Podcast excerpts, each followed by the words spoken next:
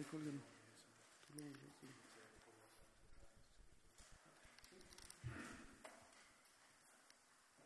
Ja, teknik det er en vanskelig ting.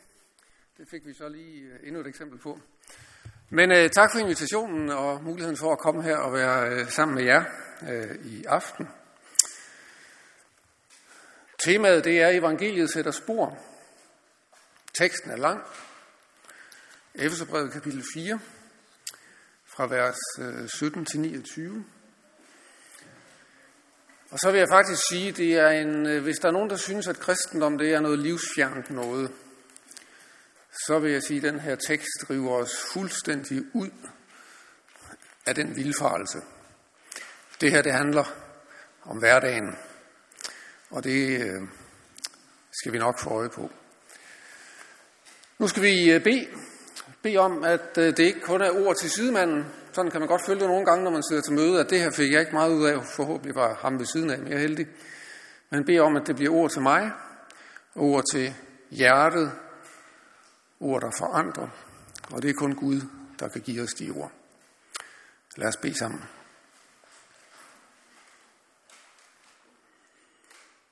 Kære Jesus, vi takker dig, fordi øh, du er lige her. Vi takker dig for, at du øh, ser og kender os. Vi takker dig for, at øh, vi slipper for at gøre os anderledes, end vi er. Og så takker vi dig for, at du vil have med os at gøre alligevel.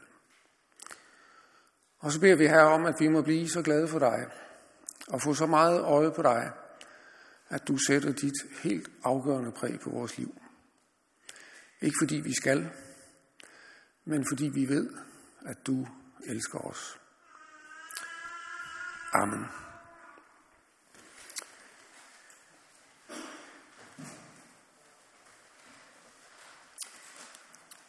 Ja, jeg læser øh, teksten op her. Øhm, fra vers øh, 17. Det siger jeg da, og vidner om i Herren. Lev ikke længere som hedningerne, tomme i deres tanker, formørkede i sindet og fremmede for livet i Gud, i deres uvidenhed og deres hjertes forhærdelse. I deres afstumpethed har de givet sig hen til udsvævelse, så de af griskhed øh, begår alle slags urene handlinger. Sådan har I ikke lært om Kristus. Så sandt som I har hørt om ham og er blevet oplært i ham, sådan som det er sandhed i Jesus, at de skal aflægge det gamle menneske, som hører jeres hidtidige levende til, og som ødelægges af sine forføreriske lyster, og at de skal fornyes i sind og ånd, og iføre jer det nye menneske, skabt i Guds billede, med sandhedens retfærdighed og fromhed. Læg derfor løgnen bort, og tal sandhed med hinanden, for vi er hinandens lemmer. Bliv blot vrede, men synd ikke. Lad ikke solen gå ned over jeres vrede, og giv ikke plads for djævlen. Den, der stjæler, må ikke mere stjæle, men skal tværtimod slide i det og selv frembringe noget godt med sine hænder, så han har noget at give af til den, der har behov for det. Intet rådent ord må udgå af jeres mund, kun et godt ord til nødvendig opbyggelse, så det kan blive til velsignelse for dem, der hører det. Amen.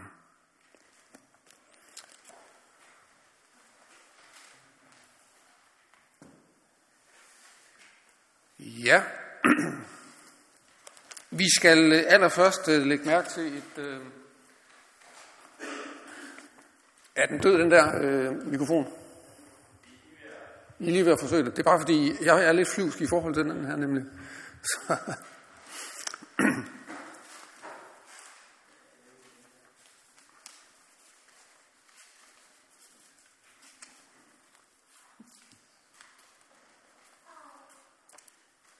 Se, øh, det vigtige ord, det er i den helt indledende sætning i det, Paulus siger til os. Der står der, det siger jeg da. Der kunne sådan set lige så godt have stået, derfor siger jeg. Og det peger tilbage til alt det, Paulus han har sagt, før han tager ordet i den her sag her nu. Så det vil sige, det her da, det viser tilbage til evangeliet. Paulus han har brugt øh, de første tre kapitler til at fortælle om, hvad er egentlig det der med Jesus, og hvad betyder det for mig? Det vil sige, når Paulus så skal fortælle os noget om øh, evangeliets spor, så siger han, den bærende kraft i det her, det er ordet om Jesus. Jeg tror nogle gange, at vi kan blive så uendeligt trætte, når vi begynder at tale om, hvad er det egentlig at være en kristen og leve som kristen. Og det tror jeg har noget at gøre med, at vi mister fornemmelsen af, at det næste her, at kristenliv er et responsliv og ikke et efterligningsliv. Jeg ved ikke, om I kender den type mennesker der. Øh, ham til højre, han er sådan et rigtig, øh, han er fitnesstræner. Det er nogle barske nogen. De står ved siden af en, når man er i fitnesscenteret, så siger de, du skal gøre sådan og sådan og sådan. Og så bliver de stående, ikke? Og så siger de, når man så er ved at være fuldstændig udmattet, du kan godt, du kan godt, kom nu videre, kom nu videre. En gang mere, ikke også? Du giver den lige 30 sekunder mere. Og sådan tror jeg, der er mange af os, som opfatter det med Gud. At Gud står ved siden af mig. Og så siger han til mig, tag dig nu sammen, og du kan godt. Og prøv nu lige at gøre, som jeg siger, og så bliver kristenliv et efterligningsliv. Men det er kristenliv ikke, for så bliver det et anstrengende og hårdt liv, hvis jeg bare skal efterligne og gøre omtrent så godt jeg kan. Jeg er i stedet for som kristen en, der giver en respons eller svar på det, jeg har mødt hos Jesus. Det er fordi, jeg har fundet ud af, hvem Jesus er. Og jeg har fundet ud af, hvad han gør for mig. At jeg siger, Jesus, når du har elsket mig, så må mit liv være dit. Så du skal ikke først og fremmest forsøge at efterligne, men du skal først og fremmest forsøge at holde fokus på Jesus. For der, hos ham, vokser livet som kristen frem. Ikke også? Så det er derfor, det er så vigtigt, at Paulus siger, det siger jeg da, derfor altså, fordi Jesus er, som han er, og har gjort det, han har. Så må vores liv tage farve af det. Der var en musiker, der hed Peter Bastian. Øh, han levede et liv, øh, som ikke havde ret meget med kristendom at gøre. Og så skete der det i den sidste periode af sit liv, så skete der et eller andet, og han havde et møde med Gud. Og så har han udgivet en bog, som har den titel her, og som jeg synes fanger rigtig, rigtig godt, hvad kristendom handler om, og hvad kristenliv handler om. Og den hedder Allerede, altid, elsket. Og hvis du ikke husker andet fra i aften, så husk det. Når du tænker på dit liv som kristen, hvordan er det så? Så er det, at du allerede, altid er elsket. Og derfor bliver der spor. Fordi du allerede, altid er elsket. Og så giver vi en respons på den Guds kærlighed til os.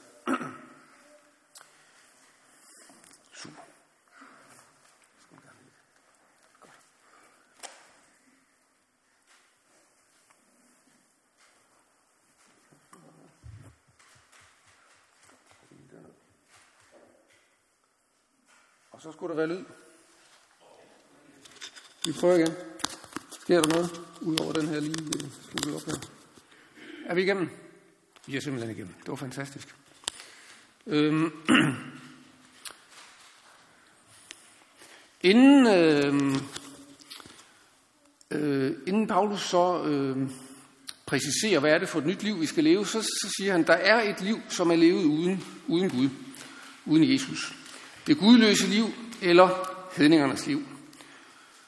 Og det, som er Paulus' pointe i den her, det her afsnit, lev ikke længere som hedningerne tomme i deres tanker, for mørket i sindet osv., osv., det er, at når man kigger på hedningen og hedningens liv, så kan vi se, der er sammenhæng mellem det, der er i hedningens sind, i hedningens tro, og så i hedningens praksis og hedningens liv.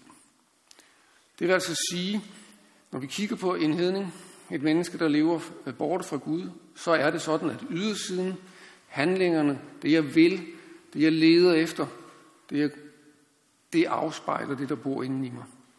Sådan er hedningens liv. Og hvis vi lige skal prøve på at sammenligne det, ikke også? Hvad er det, Paulus han siger? Så siger han, hvordan ser det ud indvendigt hos en hedning?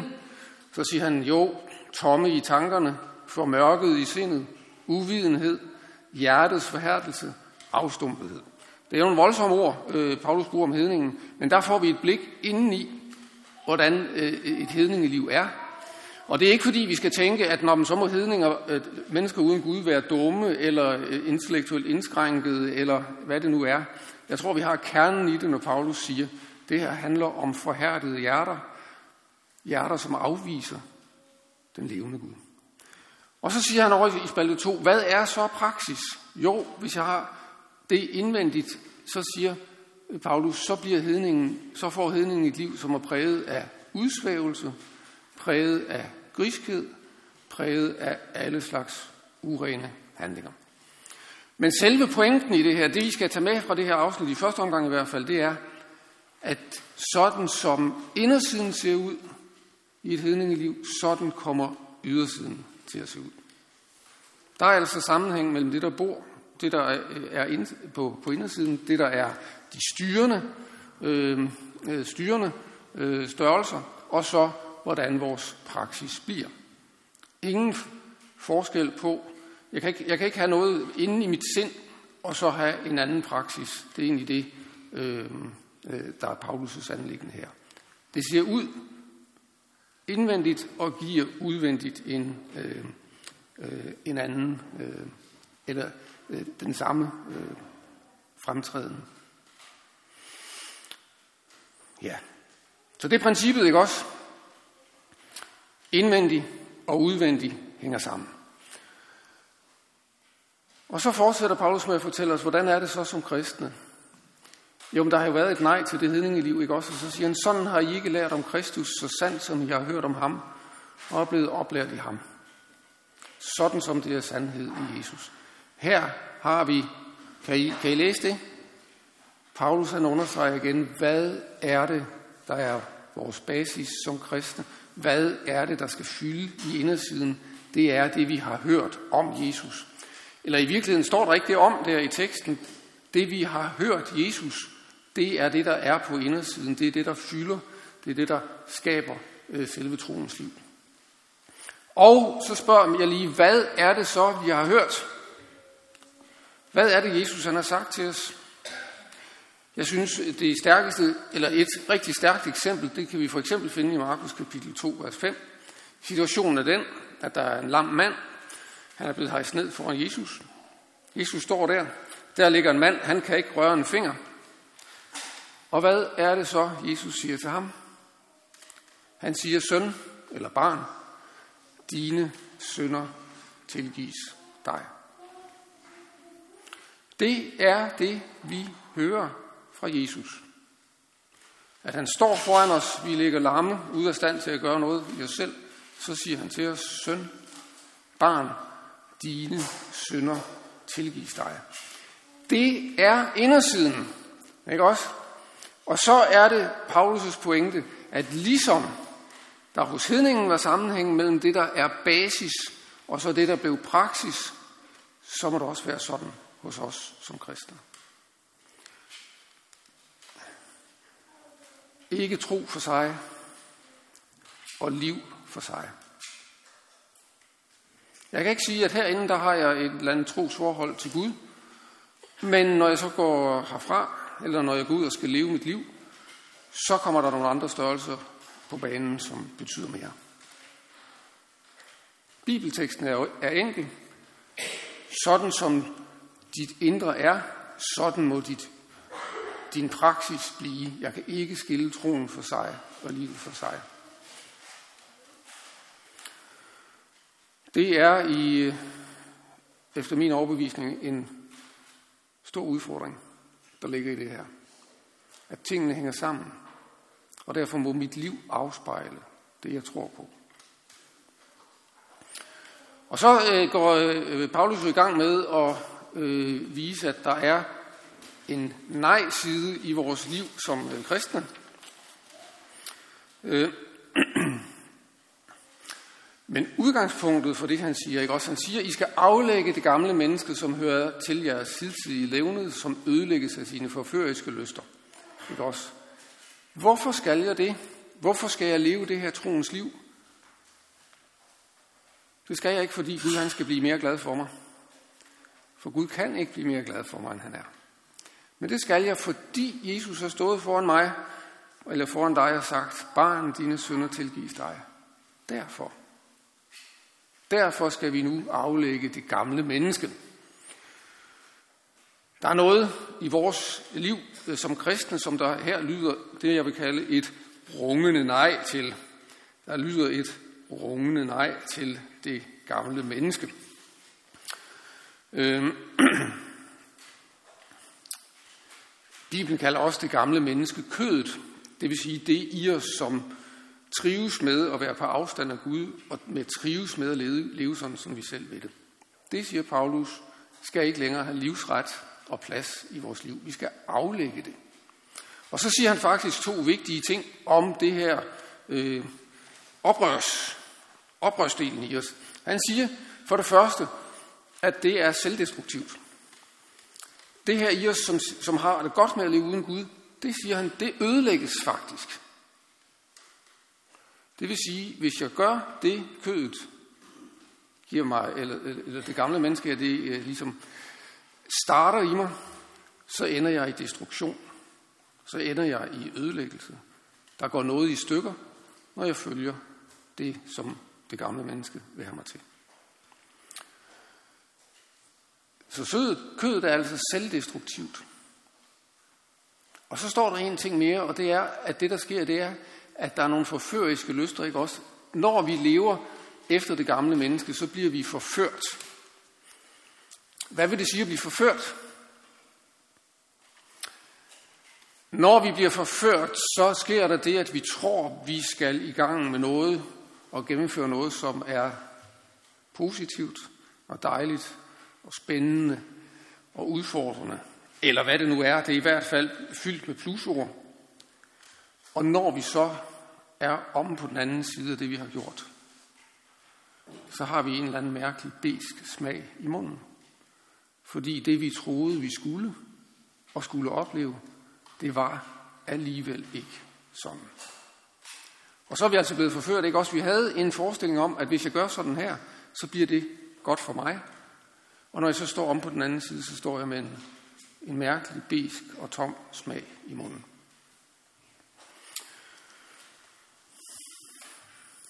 Er der nogen af jer, der har sat jer foran fjernsynet og tænkt, nu skal jeg se en god film? Og så er der gået et par timer, og så slukker vi, for, eller tre eller fire timer, hvis man nu skulle se næste afsnit med, og næste afsnit også. Og så slukker vi for fjernsynet, og så sidder vi med sådan mærkeligt. Jeg troede egentlig, jeg skulle hygge mig. Jeg troede egentlig, det skulle være godt. Men jeg sidder med sådan en mærkelig tom fornemmelse. Det blev vist måske lidt øh, for plat, eller lidt for tomt. Altså, det har jeg i hvert fald, det synes jeg selv, den oplevelse har jeg haft nogle gange. Jeg troede, jeg skulle bruge to-tre timer den her aften på noget hyggeligt, og så blev det, når jeg så mødte op, mærkeligt tomt. Eller I prøvet at tage hjem fra en sammenkomst sammen med jeres venner, og så sagt til, til jer selv, øh, i aften blev der godt nok meget negativ snak om nogen, som ikke var der. Og så sidder man sådan mærkeligt. Det kunne egentlig have været en god og positiv aften. Men vi blev forført til noget, som ikke var så godt, som vi synes, det skulle være. Det er at blive forført, og det er det, kødet gør. Det gælder det gamle menneske ikke også, og det ødelægger. Derfor siger vi nej til det. Hvad skal motivere dig til det nej? Det skal, du ved, Jesus stod foran mig og sagde, søn, barn, jeg tilgiver dine sønner. Derfor siger vi nej. Men så kan vi se, at Paulus siger jo ikke kun, at der er et nej i vores liv øh, som kristne. Der er faktisk også øh, noget nyt, der vokser frem. Øh, at vi skal øh, fornyes i sind og ånd. Øh, og iføre os det nye menneske. Hvorfor skal vi det? Kender I svaret? Hvorfor skal vi det? Det skal vi, fordi Jesus han stod foran os, da vi lå der og ingenting kunne selv, og sagde til os, mit barn, dine sønder er tilgivet dig. Og da det sank ind i hjertet på os, så måtte vi svare Jesus, hvad er det så, jeg skal? Som et respons på hans kærlighed. Vi lever troens liv, fordi du er Guds elskede barn, og der lyder så det her rungende ja, ikke også? Vi skal iføre os noget nyt. Øh, øh, og da jeg så sad og kiggede på det, at der altså skal vokse noget nyt frem i en kristens liv, så tænkte jeg, hvad er det, vi kristne er kendt for? Er vi kendt for, at hos os vokser der et anderledes og positivt liv frem? Det, jeg synes jo, det her, det er, øh, det er jo, øh, det lærer os noget om, at at leve et liv som kristen, eller leve troens liv, og svare, svare ja til Jesus, det er ikke bare et spørgsmål om at lære at sige nej tit nok. Jeg siger nej til det ene, og nej til det næste, og nej til det tredje. Og jo flere nejer der er i mit liv, jo mere from er jeg nok. Og jo mere kristen kan jeg vel tillade mig at sige, og jo tættere følger jeg Jesus. Det er jo ikke det, der står, vel? Her står, at der er noget nyt, der skal vokse frem. Det er rigtigt, at vi, der er noget, vi skal aflægge. Men vi, der er også noget, der skal præge os. Noget, der skal være anderledes. Vores liv skal tage farve af, at vi kender Jesus. Vi er præget af ham. Så der er det her ja, og der kan man jo spørge sig selv, er vi kendt for et anderledes liv? Sådan så folk står op og siger, hvad er det, der er i hans liv? Eller siger, der er noget ved hende, som jeg gerne også vil have ind over mit liv. Er det det, folk ser? Jeg synes, det er enormt udfordrende. Hvad tænker mine naboer om mig? Tænker de, han har noget, som jeg gerne vil have, eller tænker de, godt dækker mig? Hvad tænker dine naboer om dig?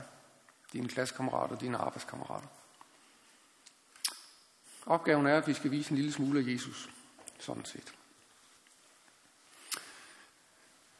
Og så synes jeg, at det er rigtig godt at lige lægge mærke til den lille detalje, ikke? også at der står forny øs, I skal fornyes. Der står ikke, I skal forny jer selv, men der er det der lille s på, som viser, at det er en passiv form af verbet, og det betyder, at det er en anden, der gør det. Fornyes, det vil sige, at der er en, der fornyer i mit liv.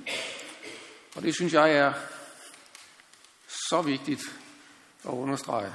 Hvem er det, der arbejder? Det gør Gud. Spørgsmålet er selvfølgelig, om han får plads. Men Gud arbejder på, at det her nye liv, det skal vokse frem i vores liv. Han er aktiv. Han vil, at vores liv skal få præg af ham. Han fornyer, giver vækst.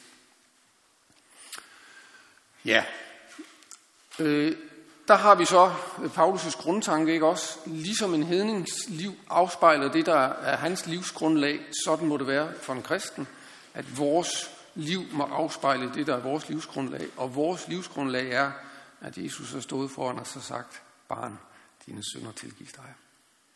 Og så bliver der et ja, og der bliver et nej i vores liv. Kommet så langt, så bliver Paulus helt øh, uhyggeligt konkret.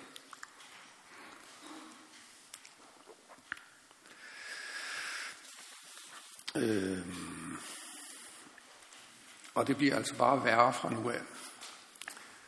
Paulus han går ind, og så trykker han på vores liv. Og det første, han siger til os, det er, læg derfor løgnen bort. Tal sandhed med hinanden, for vi er hinandens lemmer. Hvad er det første, vi kan konstatere? Det er jo sagt til kristne. Det første, vi kan konstatere, det er altså, at det sker. Kristne lyver. Ellers ville Paulus ikke skrive det. Og jeg vil faktisk tilføje, at det tror jeg meget let, man kommer til. At lyve. Hvornår er det, vi lyver?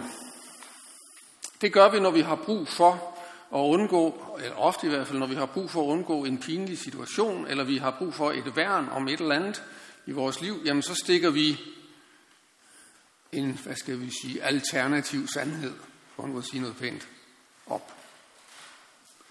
Jeg har brug nogle gange for at lyve, for at ikke at blive alt for pinlig, eller for ikke at blive fanget i noget, som er øh, ja, ikke særlig rart. Så det vil sige, at løgnen fungerer som en slags forsvar for os. Og det har man jo brug for nogle gange, enten man er kristen eller ej. Så altså også kristen lyver.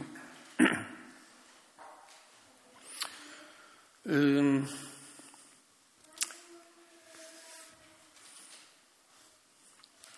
Det sker. Og så kan vi se, at Paulus han siger, det skal vi ikke gøre.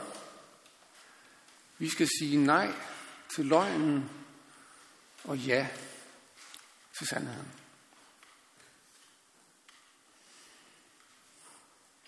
Jeg mister et forsvarsværk, når jeg ikke længere lyver. Ja, siger Paulus. Det gør du. Men du skal tale sandheden. Og så synes jeg faktisk, at det er tankevækkende, at den her med at stoppe med løgnen og tale sandheden, den fortsættelse på det er, det skal vi gøre med hinanden. Det er jo igen det, de kristne, for nu tager indledningen også, det er fællesskabet, vi er inde i her. For vi er hinandens lemmer. Paulus siger altså til os, også her skal vi tale sandt til hinanden, fordi vi hører sammen. Os, der her skal tale sandt til hinanden, for vi hører sammen. Så kommer jeg ind gennem missionshusets dør, så er der en, der spørger mig, hvordan har du det? Så siger jeg, tak, jeg har det godt. Virkeligheden er, at jeg skal til en stor undersøgelse hos lægen i næste uge, og den har jeg ligget noget vågen over. Men tak, jeg har det godt. Eller virkeligheden er, at nu har jeg været i en åndelig krise i tre måneder, og jeg synes, det er fuldstændig mørkt. Men tak, jeg har det godt. Og en, der kommer hen til mig og siger, jeg synes ikke, jeg så dig til møde sidste gang. Nej, jeg var småskidt, svarer jeg. Det var jeg godt nok ikke. Men jeg orkede ikke at gå til møde, men det kan man jo ikke sige, kan man? Og så får vi et fællesskab, som ikke taler sandt. Og når jeg så kommer ind i sådan et fællesskab, så synes jeg jo faktisk ikke, det er så, så, øh, så let at komme der, fordi det lader til, at alle de andre, der kommer herinde, de har nogenlunde styr på deres liv. Og så er der lige mig, som kæmper på en række felter. Hvis vi ikke taler sandt, så får vi, tror jeg, meget let et kristen fællesskab, som er for kromen og noget besværligt at komme i, hvis man er et helt almindeligt menneske. Det er enormt befriende, når vi holder op med at lyve for hinanden. Hvad er det, der sker, når vi ikke lyver? Så mister jeg forsvaret, så bliver jeg sårbar, og så bliver det pludselig ægte. Jeg taler ikke for, at når I kommer øh, ind ad indgangen, ikke også, så skal man stå ude og være meget privat ind, ude i garderoben, og, og, og bare krænge ud, hvis en skulle finde på at spørge bare den mindste smule. Det er ikke det, jeg taler om. Men jeg taler, og jeg tror Paulus også øh, taler om, vi skal være ægte. Og så kan det være sandt at sige, ved du hvad, jeg synes, jeg kæmper lidt i øjeblikket, men det kan jeg ikke rigtig snakke om. Måske en anden gang. Det vil være et ægte svar. Og det kan være, når du har sagt det til en, så har du en, der beder for dig, når han eller hun går hjem herfra. Så udfordringen for Paulus er at tale sandt over for hinanden.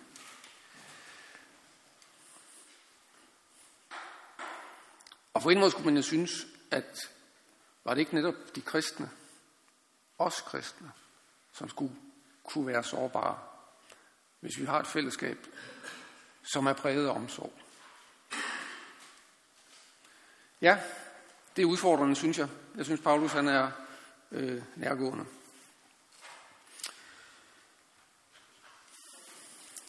Læg løgnen bort. Det næste. Super. Og nu kan I så pludselig, nu kan I pludselig høre, hvad jeg siger. ja, det var godt. øhm, det næste, der kommer Paulus ind på vreden, og han siger, bliv blot vrede, men synd ikke. Lad ikke solen gå ned over jeres vrede, og giv ikke plads for djævlen. Hmm. Så kan vi altså konstatere igen, det sker. Også kristne bliver vrede.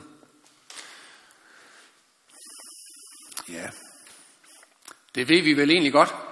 Jeg tror bare, at der har været sådan en forestilling om, at øh, vi som kristne øh, bør være harmoniske mennesker. Og som gode harmoniske mennesker skal vi ikke rumme de der stærke negative følelser. Heller ikke vreden, den bør ikke have plads. Og så siger Paulus her, bliv blot vrede. Hvad tænker han på, øh, den gode mand? Øh, ja, man kan sige, øh, for det første siger han, det er jo det, der sker. Og det kan ikke nytte noget, at vi skilter de kristne som sådan nogle skønmalerier. Vi skal have fat i virkeligheden. Det sker. Vi bliver vrede. Det er altså ikke forkert at blive vred. Øh, og det kan vi også læse i Bibelen. Bibelen viser os jo, at Gud bliver vred. Og Guds vrede, den er ikke uretfærdig. Når Gud bliver vred, så er det fordi, der er noget at blive vred over. Guds vrede er rettet mod uretfærdighed. Og det, som er problemet med vores vrede, at det er den ikke så tit. Rettet mod uretfærdighed. Hvis jeg skal nævne nogle eksempler på øh, øh, øh, der, hvor jeg synes, jeg har oplevet nogle kristne, som bærer på det, jeg vil kalde en retfærdig harme eller en retfærdig vrede, så tænker jeg for eksempel på dem, som øh, øh, kæmper indad for det ufødte barns ret til at leve. Jeg synes, jeg har hos dem mærket en, jamen sådan en indre dynamik, øh, som jeg tror faktisk er gudgivet omkring det her, at det er ikke retfærdigt, at vi slår børn, fostre ihjel. Jeg tænker på en anden, øh, øh Moses Hansen, han var, var øh, frikirkemand. I, for år tilbage, der var der pornomesser rundt omkring i Danmark. Så gik Moses Hansen de steder. Han gik rundt med et stort kors på ryggen, og så gik han rundt om de her messecentre, hvor der var pornoudstilling.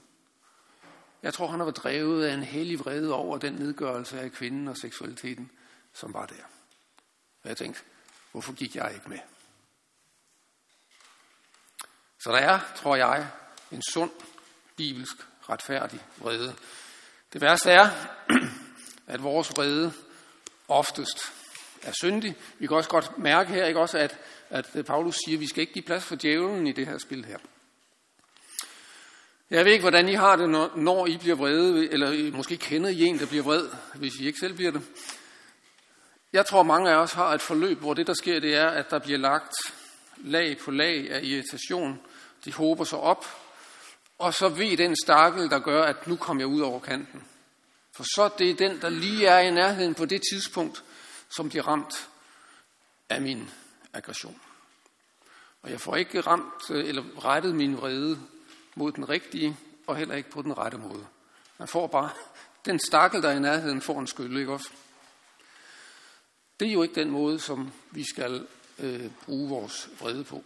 Der bliver vreden syndig. Jeg tror også, at vreden bliver, er forkert, når vi øh, omgiver den med tavshed, eller med bitterhed, eller noget, vi hengiver os til.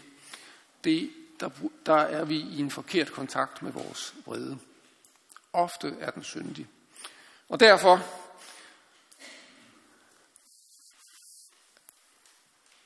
er Paulus så konkret, så han siger, hvis du bliver vred, og det egentlig er forkert, fordi du forløber dig, så er, dit, så er det bibelske råd, at, nat, at vreden må ikke overnatte.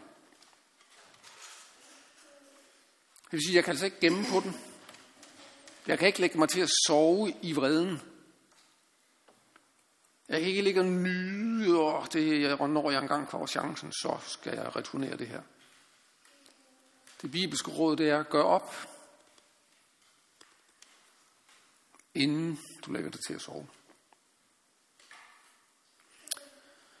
Det er meget jordnært. Øhm. Så kan jeg ikke opholde mig i den. Jeg kan ikke dyrke den. Jeg må gøre op. Bliv blot vrede, men synd ikke. Vers 27, den der stjæler, må ikke mere stjæle. Øhm, man skal tværtimod slide i det og frembringe noget godt med sine hænder, så han har noget at give af til den, der har behov for det. Synes I, det er tungt at være i de her tekster? Hvad er det, vi skal leve i, mens vi læser det her? Hvad er det, vi ikke må glemme, mens vi læser det her og bliver udfordret af det? Vi må ikke glemme, at Jesus stod foran os og sagde til os, barn, dine sønder er tilgivet dig. Fordi Jesus elsker, går vi ind i det her. Den, der stjæler, må ikke mere stjæle. Nå, okay, endelig et punkt, hvor vi kan slappe lidt af. Endelig et punkt, hvor vi kan tænke på nogle andre og dem i fængslet og så videre. Og igen må vi bare konstatere, når Paulus nævner det, så er det jo fordi, det sker. Kristen stjæler. Nå. Gør vi nu også det? Hmm. Er der nogen, der kunne finde på at snakke 20 minutter i firmatelefonen på, i en privat samtale? Det ved jeg ikke. Hvad er det, man gør, når håndværkeren kommer og spørger, om man skal have en regning? Forstår du spørgsmålet? Kan du spare 25 procent? Er der nogen, der stjæler? Hvad er det, der sker, når jeg har en forsikringssag? Hvor meget var det kamera så egentlig værd, eller den cykel? Er der nogen, der stjæler?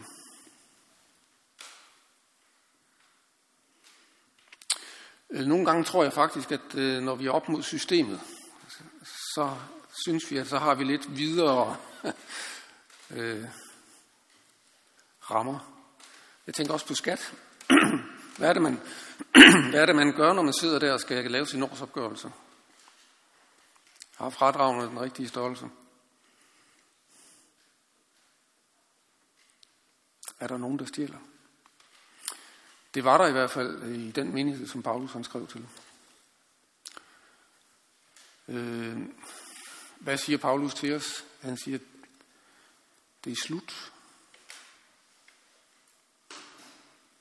Du bliver nødt til at bede om den der kvittering. Også selvom håndværkeren lægger op til det, synes han er mærkeligt. Du bliver nødt til at være ærlig over for skat og forsikring. Skal man køre gratis med at rive, når man alligevel ikke bliver kontrolleret? Nej, det er slut. Skal jeg betale voksenbillet, hvis jeg ligner en, der kun er 16, når jeg skal ind og se ishockey? Det er slut, for jeg skal ikke stjæle. Jeg får en ny, ny målsætning i stedet for.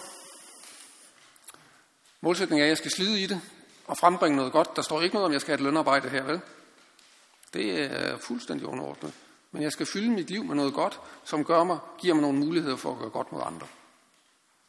Det er en ny målsætning. Jeg skal ikke rave til mig, men jeg skal give. Øh... Hvorfor er det, vi skal det? Hvorfor kan vi stadigvæk trække vejret frit i det her? Det kan vi kun, fordi det Jesus står foran os og siger, søn, barn, din søn er tilgivet. Og nu er det så, jeg synes, hvis det ikke har været nærgående før, så synes jeg, det bliver det nu.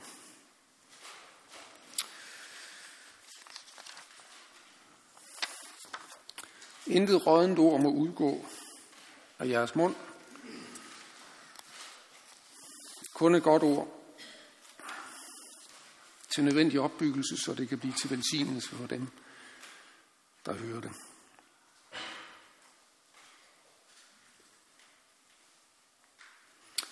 Rødne ord. Rødne ord, det er det, der, det er ord, som er bakteriefyldte, ikke også? Det er ord, som hvis de får lov til bare at være, så, så skaber de sygdom. Sådan nogle ord må ikke udgå af vores mund.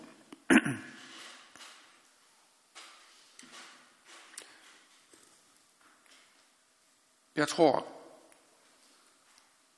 at nogle gange bagtaler vi hinanden. Det er rådne ord, som skaber bakterier og som ødelægger i vores fællesskab. Bagtalelse er rådne ord.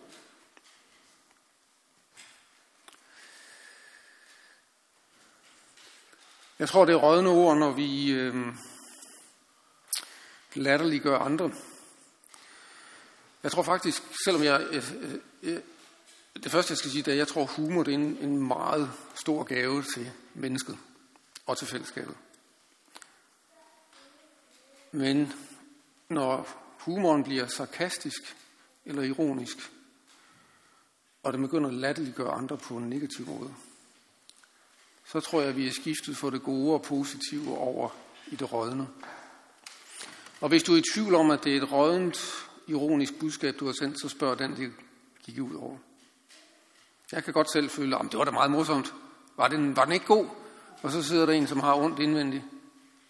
Og så var den ikke god. Så var det et rådent ord.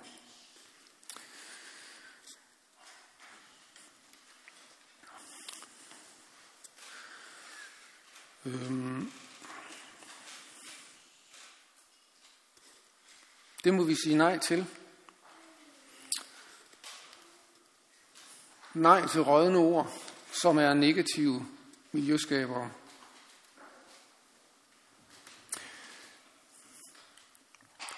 Hvad tænker I, hvis, øh, hvis vi laver en vedtagelse om, at øh, her, os der kommer i det her missionshus, vi bagtaler ikke hinanden?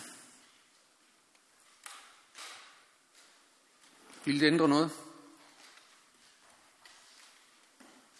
Den lader vi bare lige stå.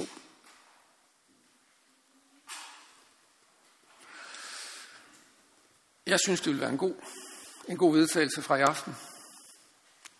Det der, det stopper vi med. Og vi vil for øvrigt have Paulus med os og Guds ord. Så siger Paulus i stedet for, jamen øh, fyld øh, gode ord på hinanden i stedet for rådne ord. Og nu tror jeg ikke, vi skal forstå det der med øh, øh ord til nødvendig opbyggelse, så at der skal en del bibelcitater til, for at vi er i, i, i den liga der. Jeg tror faktisk ikke, det det betyder. Jeg tror, det betyder, brug dine ord sådan, så de skaber noget godt hos dem, du er sammen med.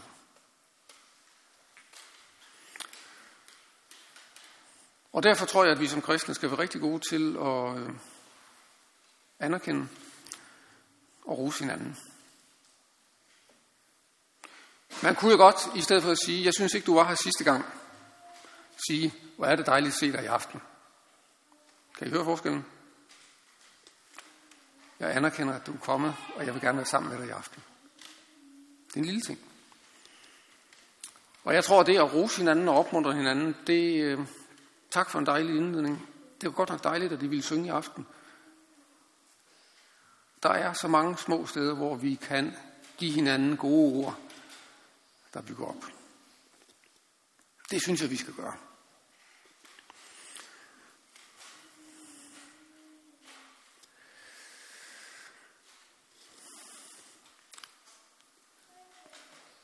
Hvorfor gør vi det her?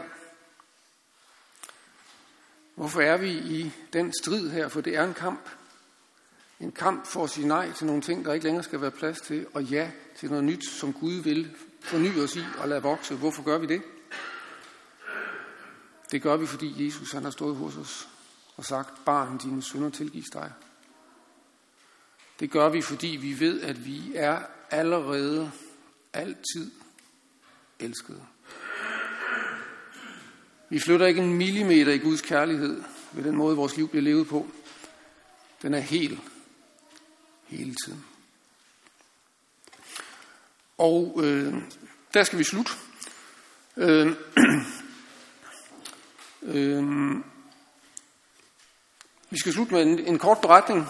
En norsk præst, øh, som havde været ansat både i den norske KFS og øh, i den norske Indremission, han var så blevet frikirkepræst i den norske oasebevægelse.